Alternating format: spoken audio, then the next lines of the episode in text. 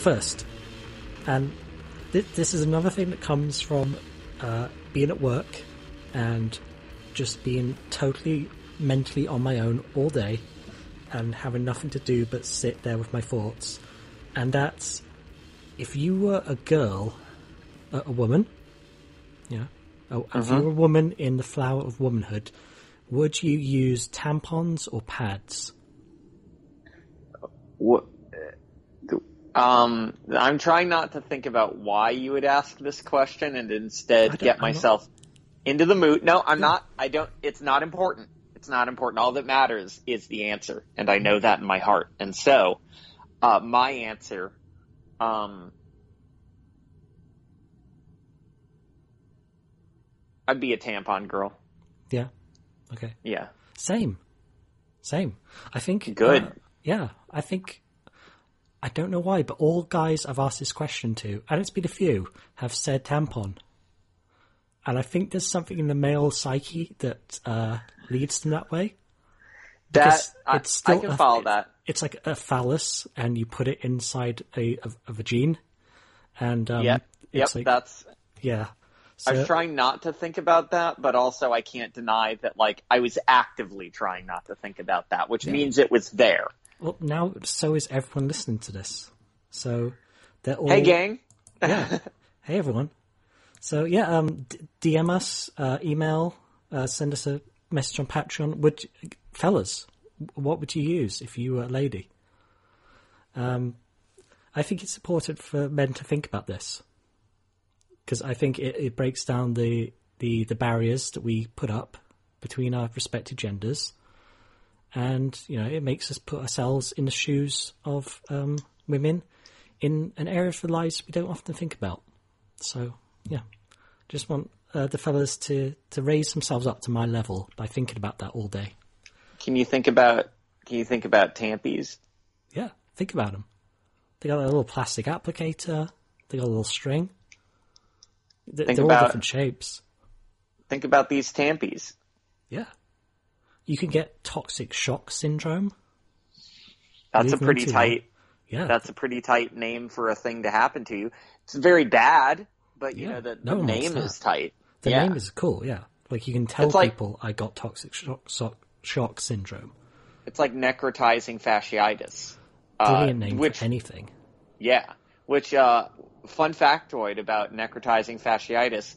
Uh, most cases, it's more common than you think, and most cases are extremely mundane. But sometimes it kills you immediately. Wow. Amazing. Yeah. Yeah. It also happened to um, uh, noted death sentence fave Grant Morrison once. Yep. It did. He and he caused it himself. I'm not going to victim blame because he says it. He, he says that he caused it himself by drawing. By it's a whole thing. Yeah. But, you can uh, Google it. It's a it's a well known uh, Morrisonism. It's it's one of his bits, one of his many bits.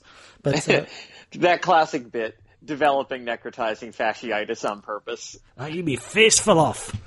He, he says, "Me old face." Um, that's not a Glaswegian accent. It- it- not even a tiny bit. Um, but so, yeah, we're going to talk about the book "Machines Like Me" by Ian McEwan today. God help us all. Um, so, the publishers were nice enough to send me a paper copy of it. Um, they were not nice enough to send it to Langdon because that would cost them money to like mail it. So I've read it. Langdon hasn't. I'm incredibly jealous of him and the vast majority of humans that haven't read this book. I also I want to be clear. We didn't talk about this book at all prior to this. It was a mutual decision that I should be reacting raw as hell. Yeah, th- th- this is real podcasting. Okay, we don't no inter- no preparation, no um, good sound quality. This There's is no the real shit. Okay. There's there's no script. Fuck that. Yeah. Fuck that. Yeah, you, you want like you want that? Go listen to My Favorite Murder.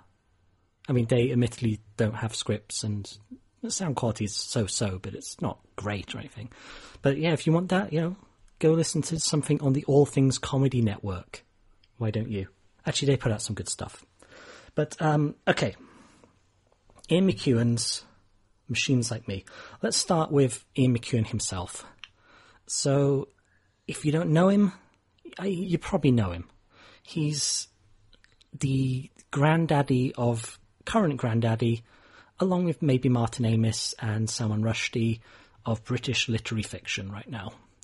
Uh, him, Amis, and Rushdie were collectively termed the Blitcons during the Iraq War because they were formerly kind of leftist, kind of liberal guys who all decided to support the Iraq War because I know Christopher Hitchens was into it and he was quite persuasive and gave them cocaine once in the 80s.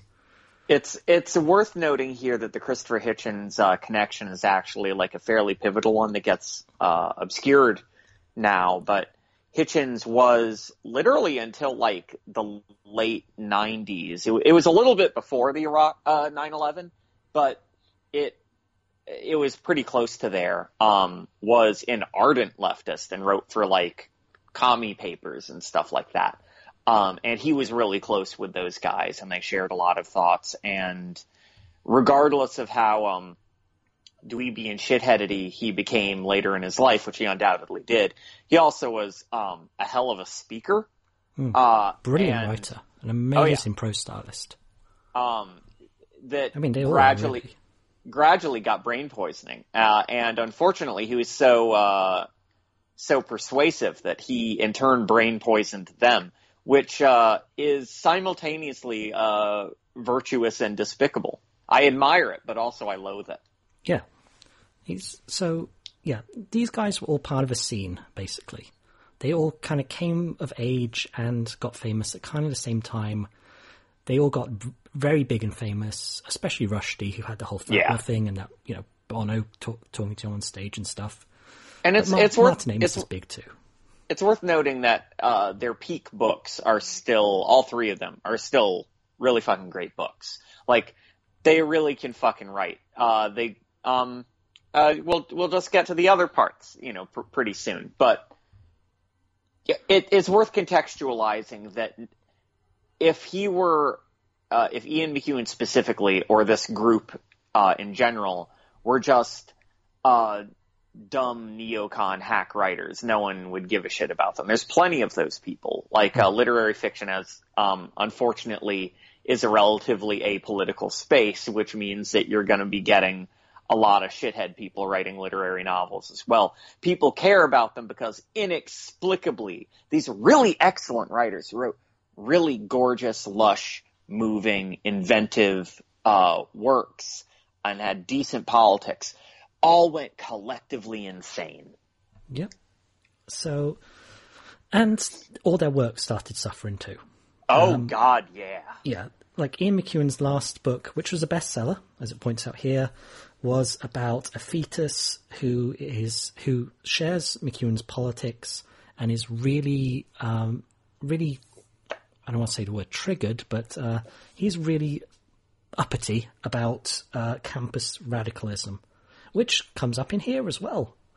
The so, uh, the fetus, we we mentioned this several times before, but it is insane enough to mention again. Has three great fears. And it's a fetus, keep in mind. It's in a womb. It has three great fears. One is 9-11, and mm-hmm. contingently Muslims, uh, brown Muslims, brown people Muslims. No one cares about Indonesian Muslims. No one ever cares about them. Uh, uh, the second one is abortion. The fetus is very scared of abortion. Fair, admittedly. Uh, That's uh, yeah, basically what's got to be worried about. If I were a fetus, that would literally be the only thing I'd be worried about. That and uh, malnutrition, I guess. Um, and uh, yeah, then campus radicalism. Yeah, he just uh, is so uppity about the SJW snowflakes on campuses. It's uh, yeah, it that was Nutshell came out a few years back, and yeah, it was a, it was I think his first and only bestseller. Um, he's probably he has sold a lot of books, but that was like a literal bestseller. Uh, Chesil Beach was his big one. Atonement, Saturday, Amsterdam. They're they're all big, good books. Um, Atonement got made into a film. Uh, yeah, he's he's a big deal. So let's get into machines like me because uh, yeah, it's, he's okay. So I'm prepping myself. yeah, prepare your body. It, it gets it gets bad in two ways. Okay, the first one is the one that people have kind of been talking about online today. So someone, uh, Ben Sixsmith, BD Sixsmith on Twitter, uh, put out quotes that a lot of uh, big people like Jeff Vandermeer and uh, Charles Stross and people have been had kind of And picked like. Nick Mamatas and yeah, lots of lots of people. Yeah, a lot of smart sci-fi writers have been picking up on this. Where Ian McEwan says, uh, "There could be an opening of a mental space for novelists to explore this future, not in terms of traveling at ten times the speed of light in anti-gravity boots, but in actually looking at the human dilemmas of being up close to something that you know to be artificial, but which thinks like you." If a machine seems like a human or you can't tell the difference, then you jolly well better start thinking about whether it has responsibilities and rights and all the rest. Okay, that was that question was addressed in Frankenstein. I I hate this man. I hate him so much. We like we okay. That's That literally the first science fiction book ever written. Yeah, Well, I mean, arguably you have Lucius the second writing that one in Roman era, but whatever. oh yeah, the water spout goes to the moon, but we don't count that one. But yes, the entire genre of science fiction started with this question before there's even the concept of a computer, which incidentally Mary Shelley's I think daughter-in-law or something Yeah. created. Um, very good family that like they Ada invented Lovelace, anarchism, feminism, and computers and science fiction. So they basically invented my brain, and um, and also doing drugs and fucking everyone.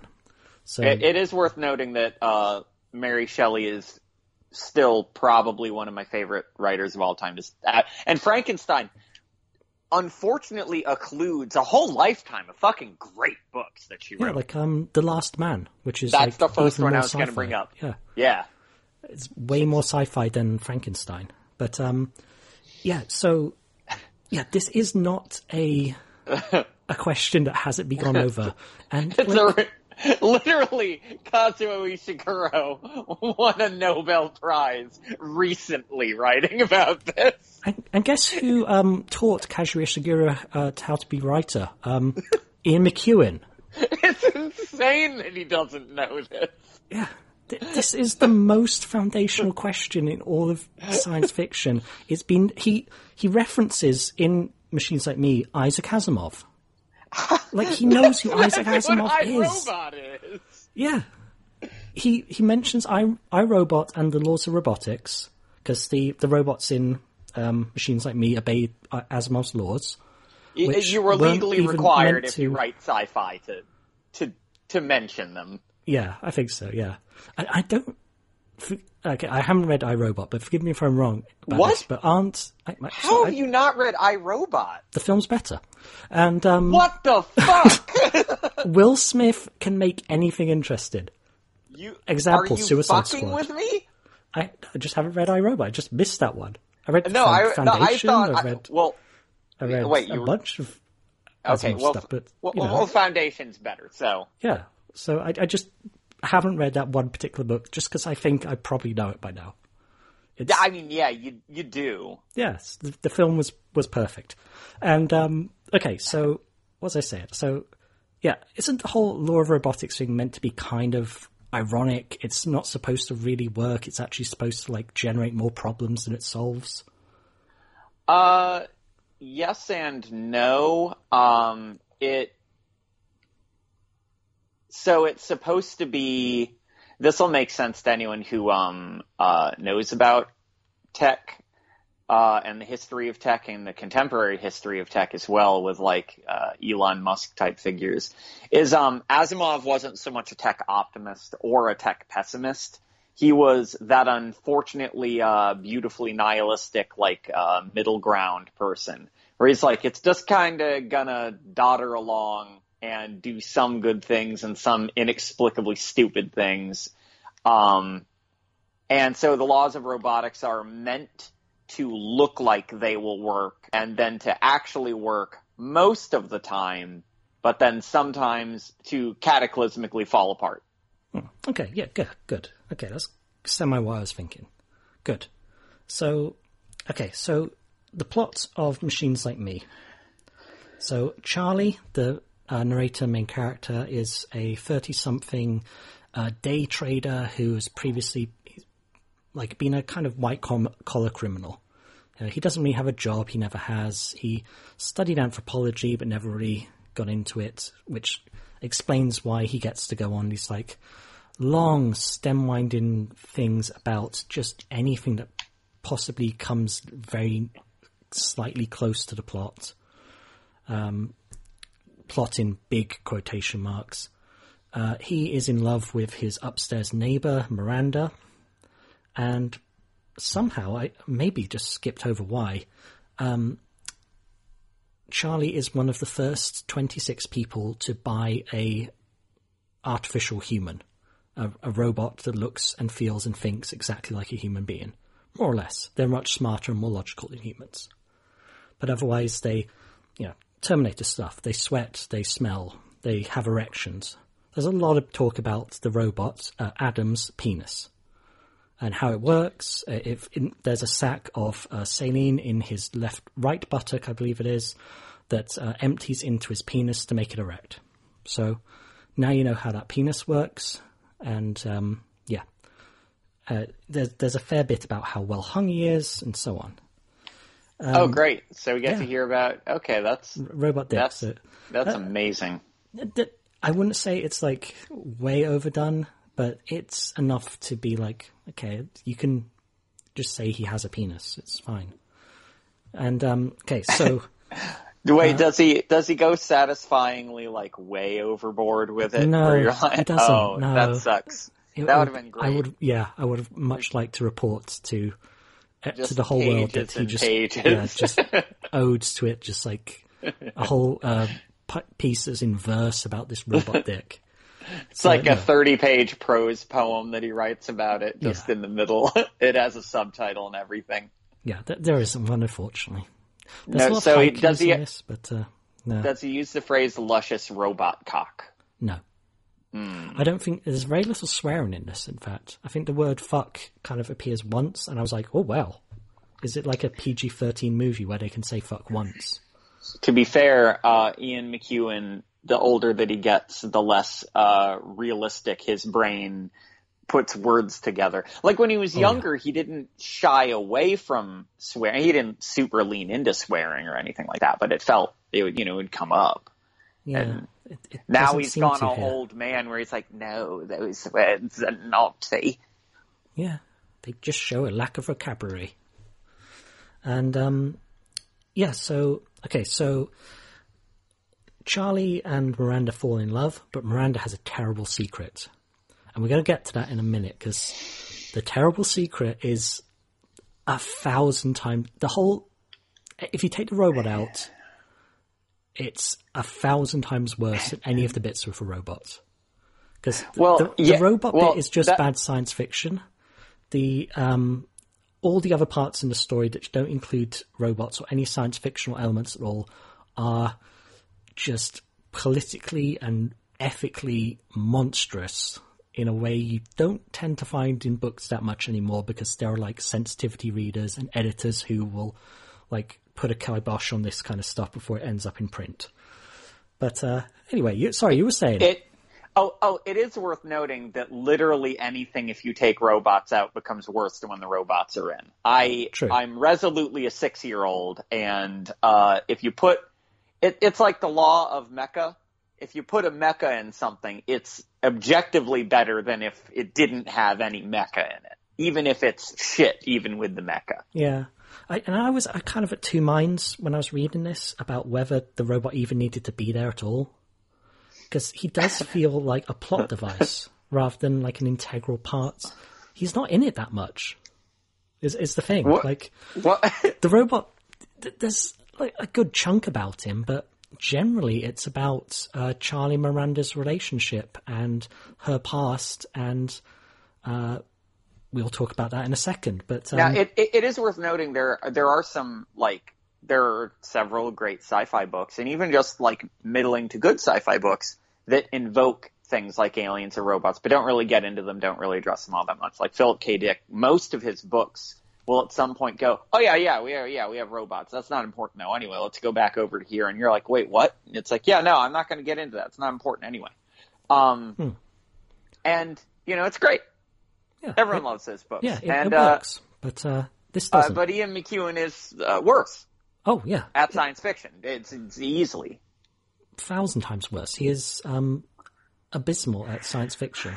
And um, another sci-fi trope. This takes place in an alternate universe. It's it's Of, the of course.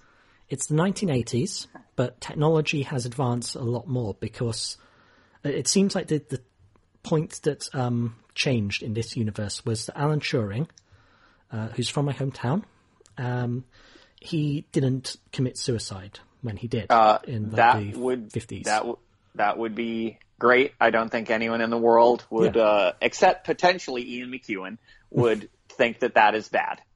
Oh no, he um Ian McEwan's actually quite a big fan of Alan Turing. He's um, Oh. Alan Turing appears as a as a speaking character in this. He's quite uh, he only appears twice, but each time he's quite integral to the plot. And Ian McEwan seems uh, does think that that Alan Turing was um like the victim of a witch hunt and was railroaded, and he, he basically has the nice normal idea about Alan Turing, which is that you know he didn't need to die for being gay, you know. So he- Yeah. Ian McEwan gets that bit right at least. So, because Alan Turing is still alive, he solves a bunch of um, mathematical and physics problems that are still unsolved in the real world, which means that by 1980, people have smartphones and LCD TVs, there's autonomous cars. Uh, it's basically like, you know, if, if today's technology was in 1980. And, uh, it- or maybe like uh, the 2030s technology, where there's a bit more AI, there's autonomous cars, and there's now autonomous humans. So he can set a sci-fi book set in his ideal world, one in which the generalized politics of the day never advanced beyond 1980. Oh, the politics. yeah, the politics I- of 1980. That's I uh, can feel, I can feel where this is going. Yep. like, I, So- it's, it's super obvious what's about to happen. so wow. So, uh, so he, I think it's set in 1983. So what uh, McEwan does is have Britain lose the Falklands War, which is literally the most boring and stupid conflict ever. Um, yeah, it was unnecessarily cruel for no other reason than we want to still own an island that we Yeah, that, that does just nothing, had a produces military base. nothing. Like, yeah, it's Maybe adjacent to some oil fields, but not good ones, and they're half the world away. uh, any British listeners will obviously know about the Falklands War. It's not exactly underreported in uh, Britain, to my knowledge. Um, but for any uh, American listeners, all you really need to know two things. One, uh, the Pink Floyd album, The Final Cut, is loosely about the Falklands War, or at least inspired by it. And two, it was basically driven by a Thatcherite desire to reenact British imperialism and remind the world that Britain is still great, like in a, uh, I hate to say a proto-Trumpian move, but Trump Pro- a evokes proto Mayian mood, basically. yeah. Uh, well, it it, yeah, it can- will evoke for Americans what the whole "Make America Great Again" thing was. Hmm. pretty So much, yeah. Thatcher's like, "Hey, no, we're still we're still an imperial kind of," and it was literally just throwing lives away Hmm. for literally nothing except like, "No, we're still an empire." Yeah, we're still we're holding on to this one tiny little sheep herding village by the Antarctic. So McEwan has uh, Britain lose the Falklands War, which causes Margaret Thatcher's government to kind of fall apart, and um, a politician called Tony Benn, who's a real uh, like left Labour, kind of a, a proto Jeremy Corbyn. He uh, rises up, he and Ian McEwan just transposes Britain's politics in 2019 to 1983, where instead of Theresa May, you have Margaret Thatcher, instead of Jeremy Corbyn, you have Tony Benn. And he is, That doesn't sound necessarily bad, so I'm waiting for the other shoe to drop. Uh, the other shoe drops multiple times. I've, I've bookmarked so many pages here. It's um, so for no reason. It has no bearing on the plot whatsoever. Um, there is multiple long, like ten page at a time, um, sections that read like this. Meanwhile, the loyal opposition was in good shape. Young baby boomers had fallen in love with Tony Benn. After the, a great push to expand their membership, more than three quarters of a million had joined the party. So young baby boomers at this time would be so 20 to 30 year olds, aka millennials. And uh, middle class students and working class youths merged into one angry constituency, intent on using their votes for the first time. Trade union bosses, tough old operators found themselves shouted down at meetings by articulate feminists with strange new ideas. Newfangled environmentalists, gay liberationists, Spartacists, situationists, millennial communists, and Black Panthers were also an irritant to the old left. I, I, I don't even know.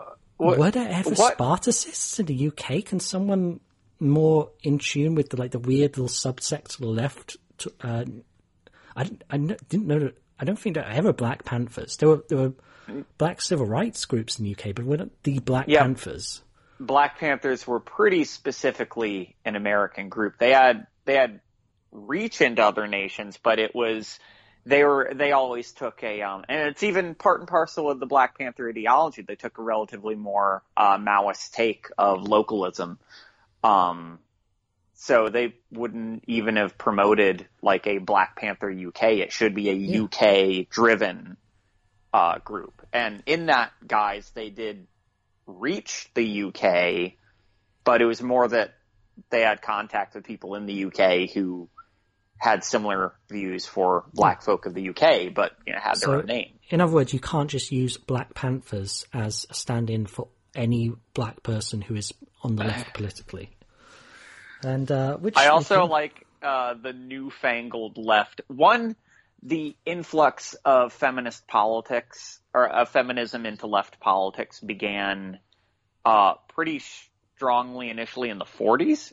Um, there were uh, tricklings in the left before then. Um, actually, no, the uh, the I'm only thinking in the West. Like in terms of uh, overall communism and socialism, uh, feminism was always wrapped uh, wrapped up in that. That's uh, like even Marx talks about in the uh, in the Capital um, about the unreimbursed domestic labor of uh, of women in traditional uh, Western society as an example of uh, coercive labor and things like that. Yeah, um, and we should also not fail to point out that a lot of um, former uh, suffragettes ended up joining the British Union of Fascists, not the, the, the left. There was um, a weird influx of them into the, uh, Mosley's fascist party, but uh, that's a story for another day. So yeah, there's lots well, of talk well, about purging different centrists of the Parliamentary Labour Party. Yeah, it's it's just complaining about Corbyn and it has no place in this book at all. It's n- nothing to do with the plot. It's nothing to do with anything. It's just this old rich man uh, complaining that uh, the youths are a bit too mouthy nowadays.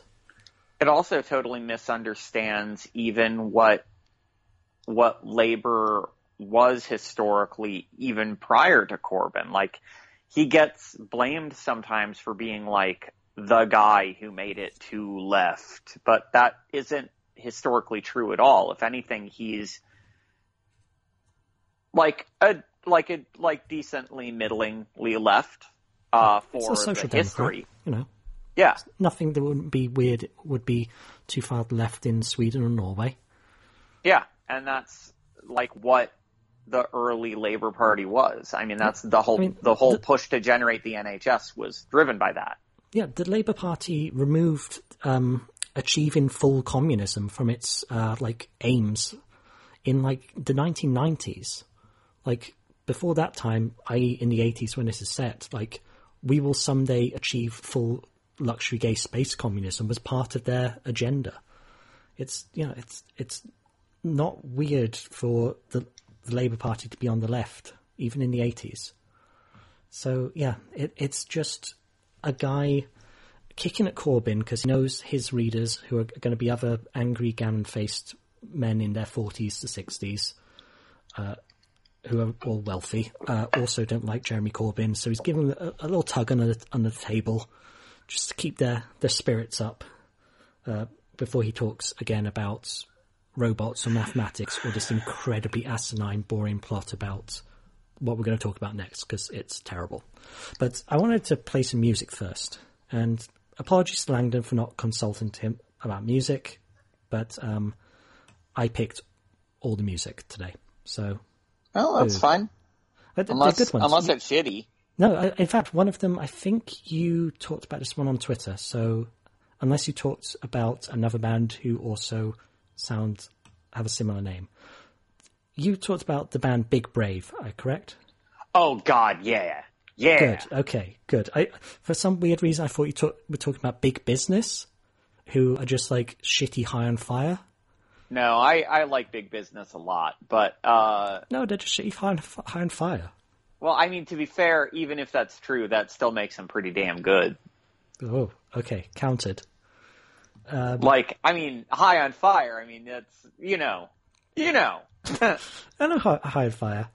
Instantly, if anyone listens to Spotify, there's a hilarious uh, High on Fire Spotify advert that talks about their uh, new app. That's like about the new album. It's got some like music on in the background, and this dude who's I, I'm guessing has never heard of heavy metal music, but just had it summarized to him as like High on Fire, their new album out now.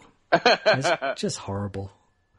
That sounds funny as hell. But uh, yeah, so we're gonna play Big Brave. Uh, they're fucking awesome. They hang around with like Sunn, and they're kind of yeah, they're on Sunn's level. Uh, there's three of them. They're uh, they're out of Montreal.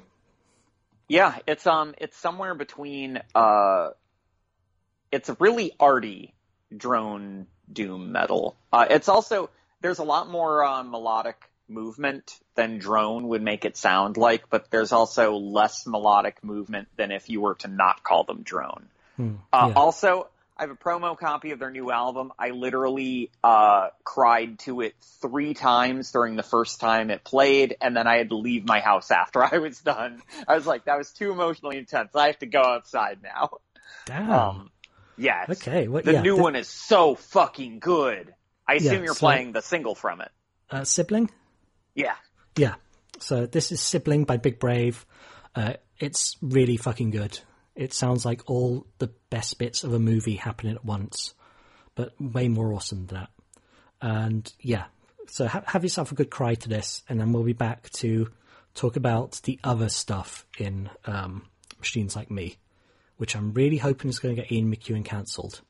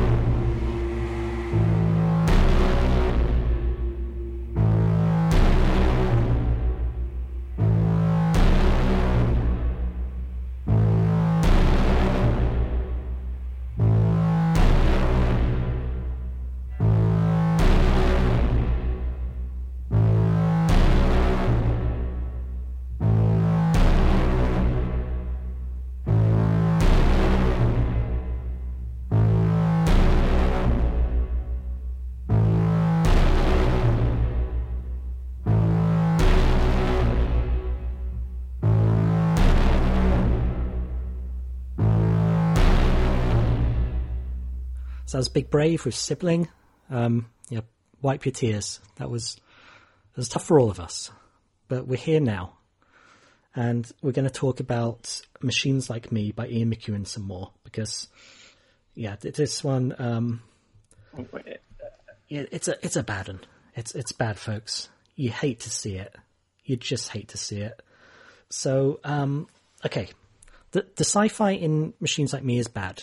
It's someone who doesn't really like or respect the sci-fi genre, like deigning to dip his toe into the, the murk of sweaty nerds at sci-fi conventions. It's yeah, it's someone who doesn't like sci-fi writing sci-fi, which is bad. And people who really love genres, even if they're brilliant literary stylists, can and do make incredible genre books, i.e., uh, Marlon James.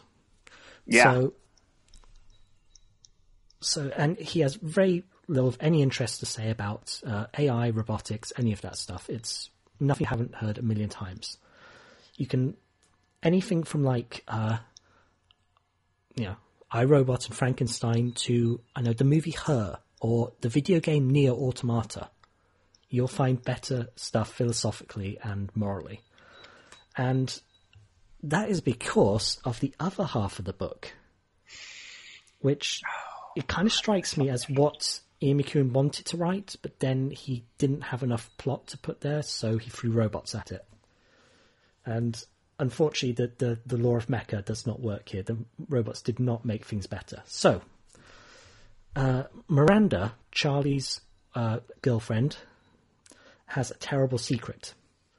She, um, before the uh, book started, she uh, was in court and uh, accusing a man of having. Um, oh, I should like content warn for sexual assault talking here because. Um, oh Jesus Christ! He's really going to do that. He he went. Yeah, he he he goes there. Yeah, so content warning for sexual That assault stuff. Um, yeah. So um, here's what. Yeah. So just be aware. So what's um. So Miranda has accused a man of uh, raping her in a um, a situation which was basically she went over to the house and um, drank a little vodka. They ended up sleeping together. Well, he, she says uh, that he raped her. He he says they slept together consensually, um, and then uh, it went to court, and he was put away in prison for I think three years. Uh, so uh, when Charlie finds this out, his first thought is, well, he, she could be lying. Uh, he he loves her. It's, it's a big thing about how much he loves her and how a love triangle they have with Adam the robot. But uh, his first thought is she could be lying. She could merely have regretted having slept with this guy and then decided to put him in prison for three years. Uh, so, he, it, when he does confront Miranda about what actually happened, it turns out, yes, she was lying. She did lie about being raped. Uh, which, first, incredibly, incredibly rare to do. It very rarely happens. And an interesting thing to note about uh, false rape ap- a- allegations is that what counts as one um, isn't just maliciously saying that someone sexually assaulted you when they didn't. It also counts if you uh, mistake, uh, cases of mistaken identity counts. So if you think it was one person was actually another, that counts towards a false rape allegation. So even the percent, the small percentage we do have of that is even smaller if you're thinking about what like men's rights people talk about when they talk about the epidemic of false rape allegations, which again are tiny. They're much smaller than the false allegations of mail fraud or murder or any crime you care to mention. So, Miranda, uh, it turns out, didn't do it maliciously as such because Miranda had a friend. Uh, I forget the friend's name. Now, her friend was Muslim. I'll What? give- what is he going to do this he's too? he's gonna go. He he will go there. Yep. So the man uh, Miranda accused of raping her did actually rape Miranda's Muslim friend, but her Muslim friend couldn't tell anybody because she was worried that her family would honor kill her.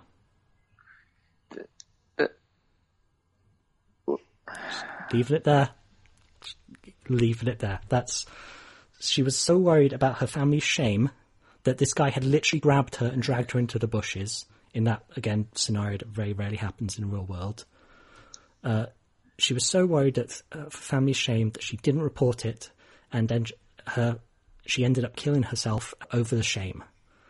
And um, so Miranda takes it upon herself to see justice done by accusing this uh, man of having raped her.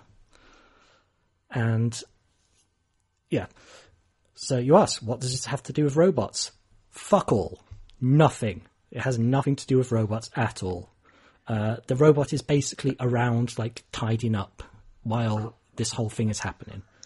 Uh, the robot, like, accesses some government files that helps Charlie confront the woman he loves about her false rape allegation. Um, it's, yeah, it's every right wing paranoid crackpot bullshit about sexual violence and Muslims comes up in about 30 pages of this book.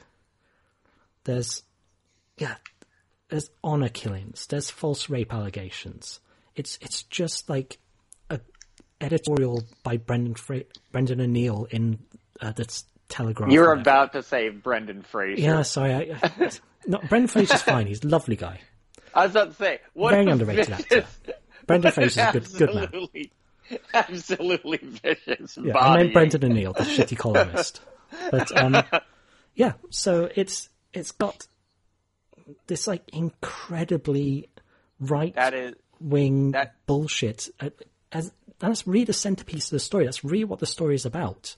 I, I was silent for a stretch there more out of disgust than trying to politely let you talk. um, Yeah. Because that's just, So fucking wrong. Yeah, so such it's like- bullshit to base a book around.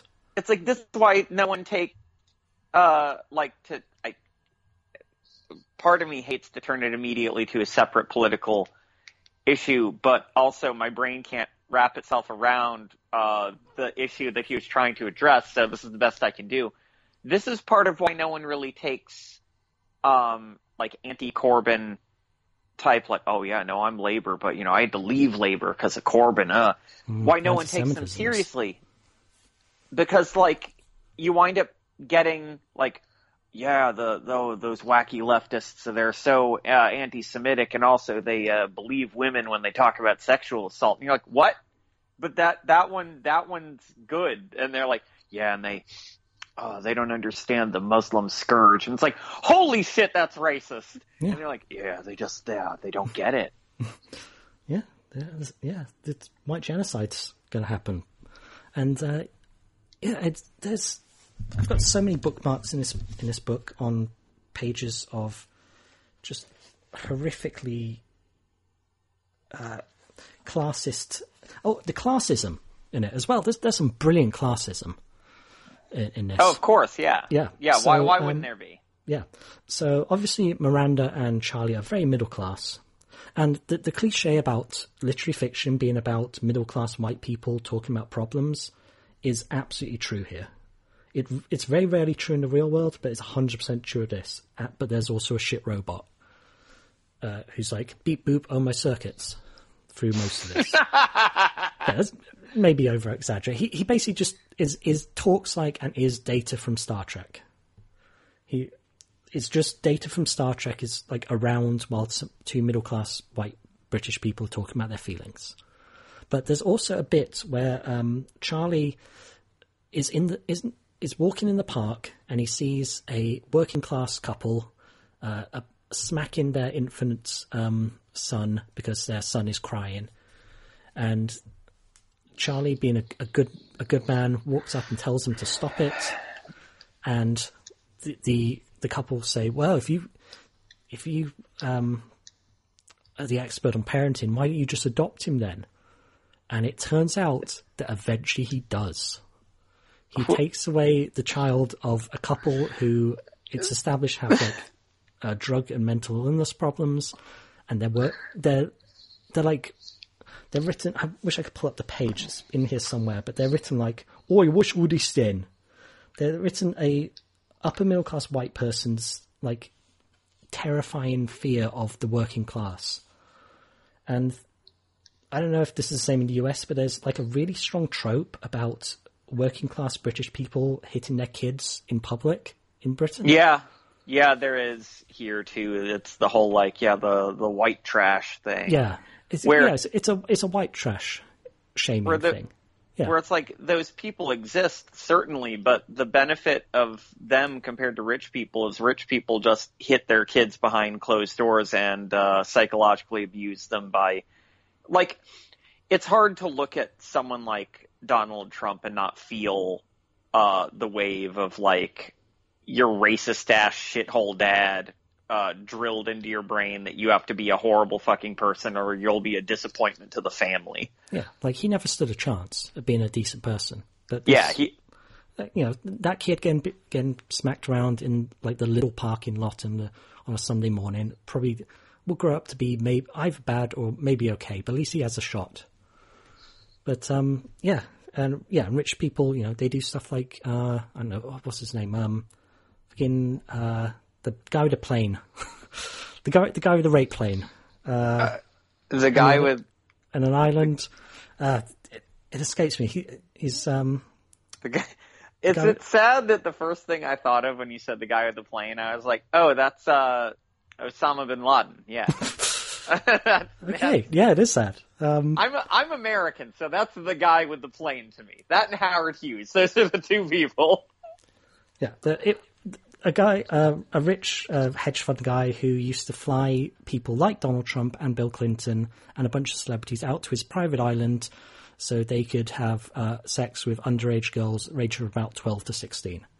Uh, and yeah, he I know the guy given like talking a, about. Like five minutes of community service for that, and um, yeah, that that's rich folks when they want to hurt kids.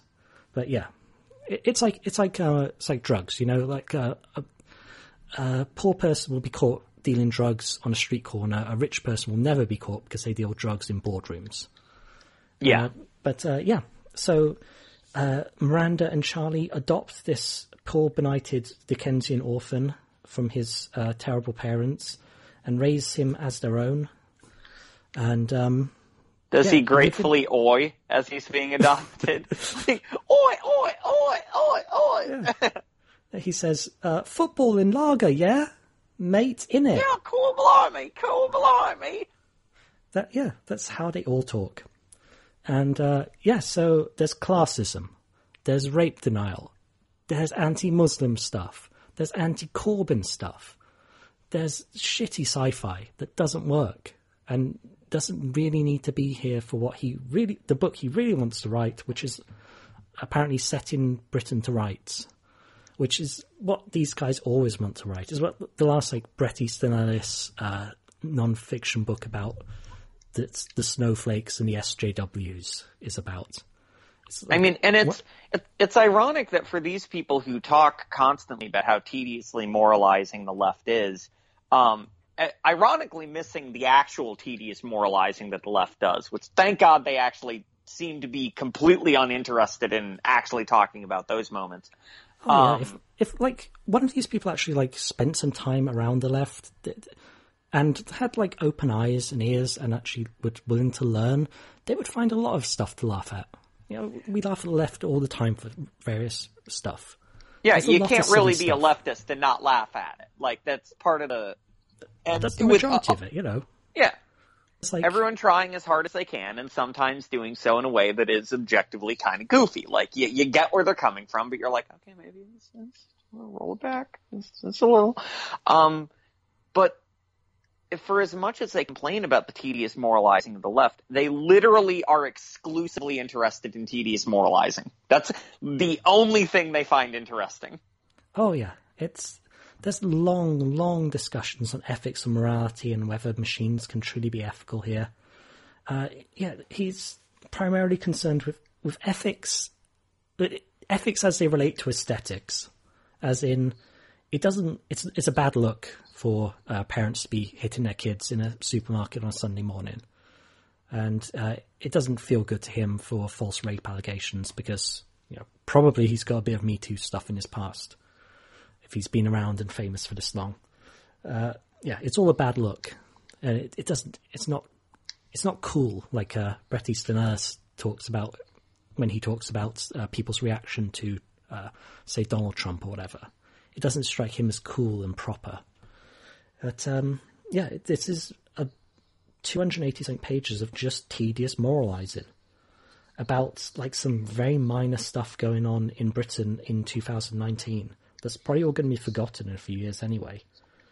Uh, by which I mean the Corbyn stuff. Obviously, the, the rape and racism and stuff is you know, yeah. always going to be relevant. And but um, hopefully, the the way uh, the right talk about it right now, as in emphasizing the tiny amount of false rape allegations and talking about honor killing in Muslim communities, you know, hopefully that will all be gone pretty soon, and this will look even more relevant than it already does, which is very. Like, it, yeah, it's um, and sure, it's it's okay written. It's it's not beautiful. It's not um, like I haven't read much of McEwan stuff, but I remember Saturday being really really well written, even though that had the same kind of classist, moralizing aesthetic message. Um, and you know he's the other people of the BlitCons, like Martin Amis is a brilliant writer. Salman Rushdie has his moments, but um, yeah, this this is serviceably written. There's no bad lines in it. There's even a sex scene that's not like truly awful. But um, yeah, then he starts talking about something. Instead of talking about the, the play of the light on the window pane, he starts talking about a political rally or uh, literally anything that has real world significance beyond just like what stuff looks like and how stuff feels.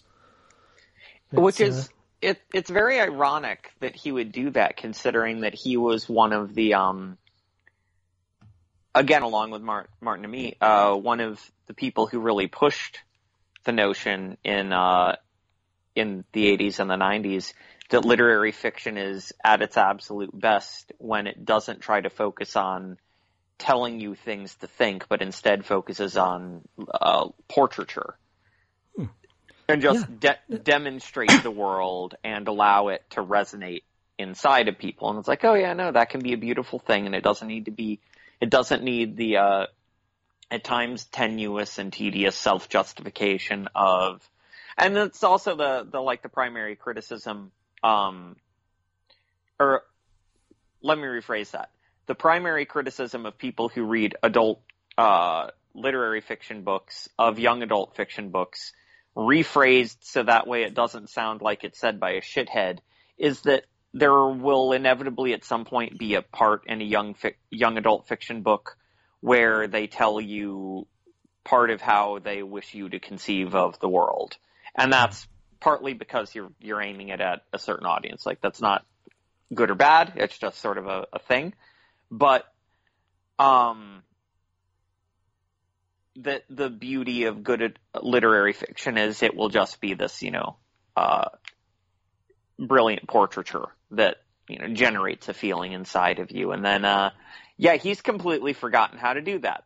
Hmm, yeah, totally. Like it's so obvious what he wants you to think and feel, even even down to individual plot devices. Like there, there's a Chekhov's gun in this. You're told very early on that the robot has a kill switch on the back of his neck, and it it it goes off in the third act. It's yeah, it, there's just massive amounts of lazy writing, uh, totally didactic passages that go on forever, world building of this alternative 1980s that is completely pointless, totally extraneous to the plot, uh, often like laughable in its like for some reason on one page he talks about all the books that Charlie read in college, and they're all uh, books that exist in the real world, but with slightly changed names, like Catch 18 instead of 22. Because it's alternate universe, everything's slightly different. And yeah, it's just yeah, endless, tedious old man in a pub talking about how the snowflakes are too easily triggered nowadays. It's uh yeah, you, you hate to see it, and it's it's bad. It's bad, folks, and I don't want to read. I don't want to talk about it anymore because it's it's just bad. It's just a bad, bad book by someone who's probably going to get uh, me too'd into oblivion any day now. Yeah, Hopefully, it when this comes out and people realize what he's talking about in this book, and someone remembers a party they were at with him in 1982 or something.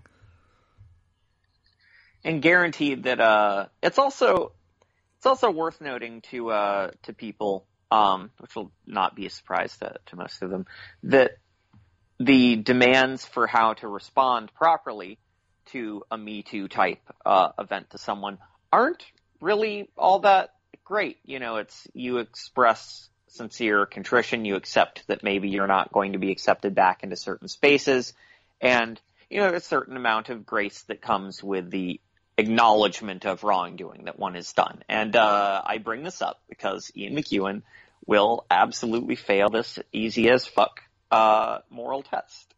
Mm, oh yeah, he's He's gonna throw a He- shit fit if it happens. yeah, and even if it doesn't happen to him, it'll happen to someone around him, and he'll have an, a reaction, kind of like Bret Easton Ellis's, where he'll probably want to write a, a, a column or a book about it, and it will be terrible, and I'll hate it, but I won't read it. So there we go. So yeah, that's Ian McEwan's Machines Like Me. Don't read it; it's quite bad. It's not even a good-looking book. It's very ugly. It's one of the most lazy designed books I've ever seen. There's just a picture of like a mannequin. It says Ian McEwan and Machines Like Me in uh, the same uh, font that all books are now obligatory have to be written in. It yeah. So yeah, don't bother with it, folks. It's not good in really any way. So yeah, we're gonna next week. We're gonna talk about a good book for once. Actually, no. We, it, this has been the first bad book we've written, we've read in a while, right? Yeah, yeah. It's, it's also Yeah, we- the first bad book of the year. Wow, shit. We got Yeah, all the way to April. April. before a bad book. And you, you kind of have to, you kind of have to with EBQing. Because, like, I, I'm, there's Yeah. a bunch of others that are coming out later this year that are other kind of have tos. Like, there's a new Handmaid's Tale book that's coming out. Wait, wait. There's what? Yeah, there's a sequel to Handmaid, Handmaid's Tale. Wh- What? What? You haven't heard about this? Like, No. Literally in, it's come out Why in, would she think- make that? because the series has done well on HBO, and God um damn it. and and hashtag resistance, and uh, hashtag uh, she uh, Hillary. Um, okay, so in there's this really great. The biggest bookstore in Manchester is by, right by my office, and I walk past there every day to go get lunch. And it's already got a window display for the Handmaid's Tale two, which is coming out in November. So um, yeah, people people are stoked on this one. And What? What the read it. fuck happened to Margaret Atwood? Or rather, what am I like just now realizing has always been the case with Margaret Atwood? I guess that would be a better way to put it. Like, she's a decent writer. She is a decent writer, and So, like Oryx and Crake books were decent. Um, yeah, the those books Blind are really Assassins solid. Decent. The uh, the third Oryx and Crake book made me like uh, ugly cry uh, because it was like psychologically difficult to read. Yeah, It was and like I felt really bad reading it. Yeah. so, um, but um, yeah, that she's doing Handmaid's Tale too. Got to got to get some of that cheddar. You know, the, I- the series has done really well. Well, she also has become, uh, well, either become or I realized that she is very turfy. Really, I did not know that about her. Yeah, she, So, uh, she very much is, um, she shows her age with when she came into feminism. Where it's weird, even, even a figure like Gloria Steinem, who you'd think would be really hung up on some second wave stuff, considering she was a major figure in it, has imperfectly, um, started to respond to criticism. Like, she, hmm. but at least in the sense of like, okay, yeah, no, ideas move forward, and I maybe didn't have all of the ideas writing in the '60s. Maybe there were yet more thoughts that I hadn't yet had. Yeah. And Margaret Atwood's like, no, they're not women. And it's like, what? Yeah. What? Like, they they will never have womb oppression. Gotta have that womb oppression. And I'm like, what? What the fuck is wrong with you? Like, have you been driven insane? Yeah, and and now she's gonna like aim for the the like hashtag resistance wine mums market. Uh, Do you, with- you lived in Britain, but you didn't. I, you almost certainly saw it. But I'm about to just briefly rant about how fucking embarrassing it was when the rapist ass, gross, r- like, and beyond being personally a rapist, also politically fucking disgusting human being of uh, Brett Kavanaugh, who, by the way, fuck you, GMU. They're my uh, alma mater. Uh, they just invited Kavanaugh recently to become a professor emeritus at uh, the law school. ugh. At the campus I even went to. It's not even, which, uh, strong solidarity to all the student activists still there that are uh, continuously protesting this. It's absolute bullshit. Fuck that guy. It's the law school they named after Scalia too, because it's Oh Jesus! You know, yeah, half of our school is funded basically by the Koch brothers, uh, Oh, yeah, funding it. a funding a hyper libertarian economics department called the Mercatus Institute, which at that. very at various points, yeah, they're stationed at GMU. At various points, they have assigned um, Atlas Shrugged as required reading for econ classes, which Yep. is like Brilliant. like if if you or I were to write that in a book, or fuck, read that in a book, it would read like really bad, like Yeah, like two on the like nose. liberally uh kind of shit. Like it wouldn't even read as like a leftist. It would read like the kind of things some kind of like liberal dipshit would Yeah, write like down. um, and then late night TV level satire. yeah, and then no, John no kind of level. and it's like no, no, that's real. Um but on top of that, uh yeah, we had uh protesters pro- uh, protesting his hearing by just dressing up as members of uh, of uh, handmaids from the Handmaid's Tale and standing ominously above him as he walked into a. It's it's things like that that make me go like, there are a lot of people who want a really self congratulatory kind of protest, but don't want anything to be effective whatsoever. Like I hate to sound like a like a prag prog to resurrect some old some old lefty terms, um, but at some point it's like, are you protesting so that you can say you protested, or are you protesting to actually stop this guy from becoming a Supreme Court justice? Yeah, because guaranteed he knows nothing about, has never heard of the Handmaid's Tale. He just thinks you're dressed weird. Also, even if he did, a- a- again, it's sort of like the protest that requires them to understand your humanity. If he understood your humanity, he wouldn't support half the shit that he did. He knows you hate him. Like, that's not news. He's not like, I thought they liked me. Like, ah, ah, it drives me fucking crazy. Yeah, yeah, he yeah he knows you hate him. He hates you too. Like that's Uh, why he's doing it. He doesn't like you. He he finds it fun to hurt you in various ways. Well, I'm excited to read that book and go completely insane. Yeah, that, that could be the one that pushes us both over the edge. And all podcasts from then on will just be screaming. you know, we've we've needed kind of like a big stylistic change, you know, because we're in a new season. You know, I don't feel comfortable bracketing our, our show particularly into uh, delineated seasons, but if we were, we'd be in like a season three. You know, we could we could have a, a mid season change up. Yeah, The big arc is us regaining our sanity. Guests come on and try to solace us, and we we're just screaming. yeah, and we- could do a time jump, so it's for, forwarded like ten years, and I can have an eye patch. Yeah, and I can have two eye patches. That's just glasses. Um, anyway, so yeah, that's coming up. You- Stick around for that. But uh, first, I'm going to play a band, another band from Canada. So yeah, these guys are from Toronto though, and they're not really a metal band. Uh, I don't know. That's fine. They're they're heavier and more gross than most metal bands, and the vocalist like goes there more than most metal bands. Uh, they're called Dilly Dally, all capital Ooh, I haven't, I haven't heard of them at all. They're good. Um, yeah, so they're kind of kind of indie pop noise rock. They're, they're noise. They're if they produce them differently, they'd be an indie pop band. But as the way they are and the way the singer sings, they're a noise rock band. Um, Definitely can fuck with that. yeah, and in this song, uh, I don't know why, but they're talking about like Ferraris and Bugattis and being around in the six, i.e., Toronto, and uh, so you know, Well, they- 'cause- they well, it's shit. As I say, it's it's 2019. You gotta you gotta. Everyone likes rap now. I Yeah. mean, that's it's because it's great. Um, Exactly. So, yeah. So, yeah, this is Dilly Dally with the, the new single, Know Yourself. Uh, they're going to probably release an album soon. They're really fucking good. I, I really wish more people had, had seen that.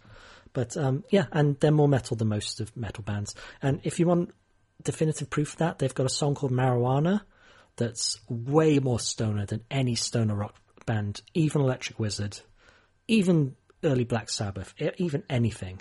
Doesn't matter what it is. They're even even high on fire. I went there. they literally can't be more stoner than than sleep, though. That's No, no one's more stoned to sleep. That's, that's yeah, that's yeah, that's that's that's actually like the upper limit. And, and speaking of sleep, and just to just cap off the episode, uh, many many shout outs to everyone who went to Roadburn Festival. Um, I was lucky enough to talk to um, Vic from Vile Creature and Becky, for, who actually organises the Roadburn Festival on this show, like last year, end of last year. Uh, Roadburn Festival this year was absolutely fucking killer. I didn't go because I suck and I, you know, got no money, so I can't go to Denmark on a whim. But it had like Thou playing Misfits covers in a skate park. It had Vile Creature with Meredith Graves, a perfect pussy, friend of the show, uh, doing a set together. It had Sleep performing, I think, all their albums, just Yeah. chronologically. It Just was over the their albums. over the course of uh like each day they do a set of a new album. Yeah, Roadburn for the past like five years has been just like a metal fans, uh, metal and heavy rock too. Like uh, much broader than that, just like a wet dream Oh, of yeah. like what's some shit that you'd like literally dream of seeing. Yeah, let's get that. Like what's some dumb like oh it would be a like thou doing misfits things. That's like a gimmick show, but it's a gimmick show that you'd be like, yeah, I can fuck with that. Like, don't make it a common thing, but they're like, yeah, yeah, let's do it. Yeah, fuck it. We're thou. We're we're a band of the people. We'll do it. And they played like five sets anyway, so if you don't want to see them play Misfits, you've got like they're doing acoustic uh, version of one of their albums. They're doing all kinds of stuff. Uh, Lingua Ignota apparently played an absolutely uh, ball-breakingly intense set, as she always does, and Yeah. it was amazing. Apparently, um, forthcoming guest on the show, uh, Sean McTiernan, was there, and I will be like squeezing him for reactions to it. But yeah, go, go on YouTube and look up some of those sets because they're all amazing. Roadburn's amazing. Next year, Garen fucking teed, no matter what, even if I have to stow away on a, on a fishing boat to Denmark, I'm gonna go there and report live. Maybe even get a camera, do some do some vlogging, vid- video. That's that's the season free shit. I go down there with my eye patch, landing with both his eye patches, wandering around, walking and stuff. I'd be I'd be holding Gareth's hand because I would then be blind. Yeah, and other blind people would be like, "We have assistive technology that you can." And I'm like, "I I don't I don't know what Yeah. that means." and I'm not blind, so it's not my place to use it. Yeah, It'd be wrong for me to use any like guide dog or anything. Blind people need that. I, I am. This is my choice. I'm just wearing two eye patches. yeah. Just to, just one up someone who is wearing one eye patch. Yeah. I'm so twice as blind. so yeah. Hopefully we could go to Roadburn next year, but um, that depends on you you folks on the Patreon. You're getting on to the Patreon, giving us lots of money so we could go and do really dumb stuff at Roadburn. So And we try ahead. to we try to make that up to you. Like uh, I'm I'm really proud so far of all of our uh, Patreon episodes. Like there are times where I'm where we'll be talking privately, and I'm like, I think our Patreon discussion is better than our. And it's like, yeah, I know, but we can't. Well, we actually have to put good things on the Patreon. It's not. It's shit if you just put garbage on there. I'm like, yeah, but it's uh, like recently we had a chat with Sarah Horrocks, which was just an incredible conversation. Um, the uh the episode with Rax King was initially a uh, a Patreon episode. Now it's fucking incredible. Mm, yeah. And we're going to do a Patreon episode real soon about Seven Soldiers.